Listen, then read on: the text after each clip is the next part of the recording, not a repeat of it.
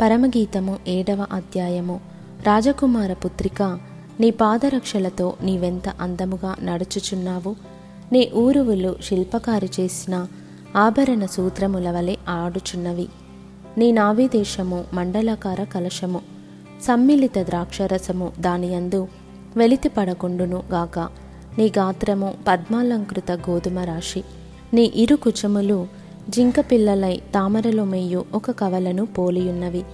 నీ కందరము దంతగోపుర రూపము. నీ నేత్రములు జనపూర్ణమైన హెష్బోను పట్టణముననున్న రెండు తటాకములతో సమానములు. నీ నాసిక దమస్కు దిక్కునకు చూచు లెబానోను శిఖరముతో సమానము. నీ శిరస్సు కర్మిలు పర్వత రూపము.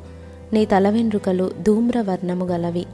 రాజు వాటి యుంగరముల చేత బద్దుడగుచున్నాడు.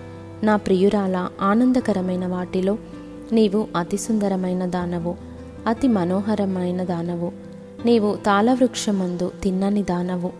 నీ కుచములు గెలల వలెనున్నవి తాళవృక్షము నెక్కుదుననుకొంటిని దాని శాఖలను పట్టుకొందుననుకొంటిని నీ కుచములు ద్రాక్ష గెలల వలెనున్నవి నీ శ్వాసవాసన జల్దరు ఫల సువాసన వలెనున్నది నీ నోరు శ్రేష్ఠ ద్రాక్షరసము వలెనున్నది ఆ శ్రేష్ఠ ద్రాక్షరసము నా ప్రియునికి మధుర పానీయము.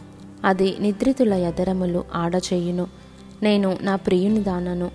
అతడు నాయందు ఆశాబద్ధుడు నా ప్రియుడా లెమ్ము రమ్ము.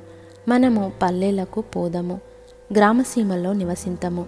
పెందలకడ లేచి ద్రాక్షవనములకు పోదము.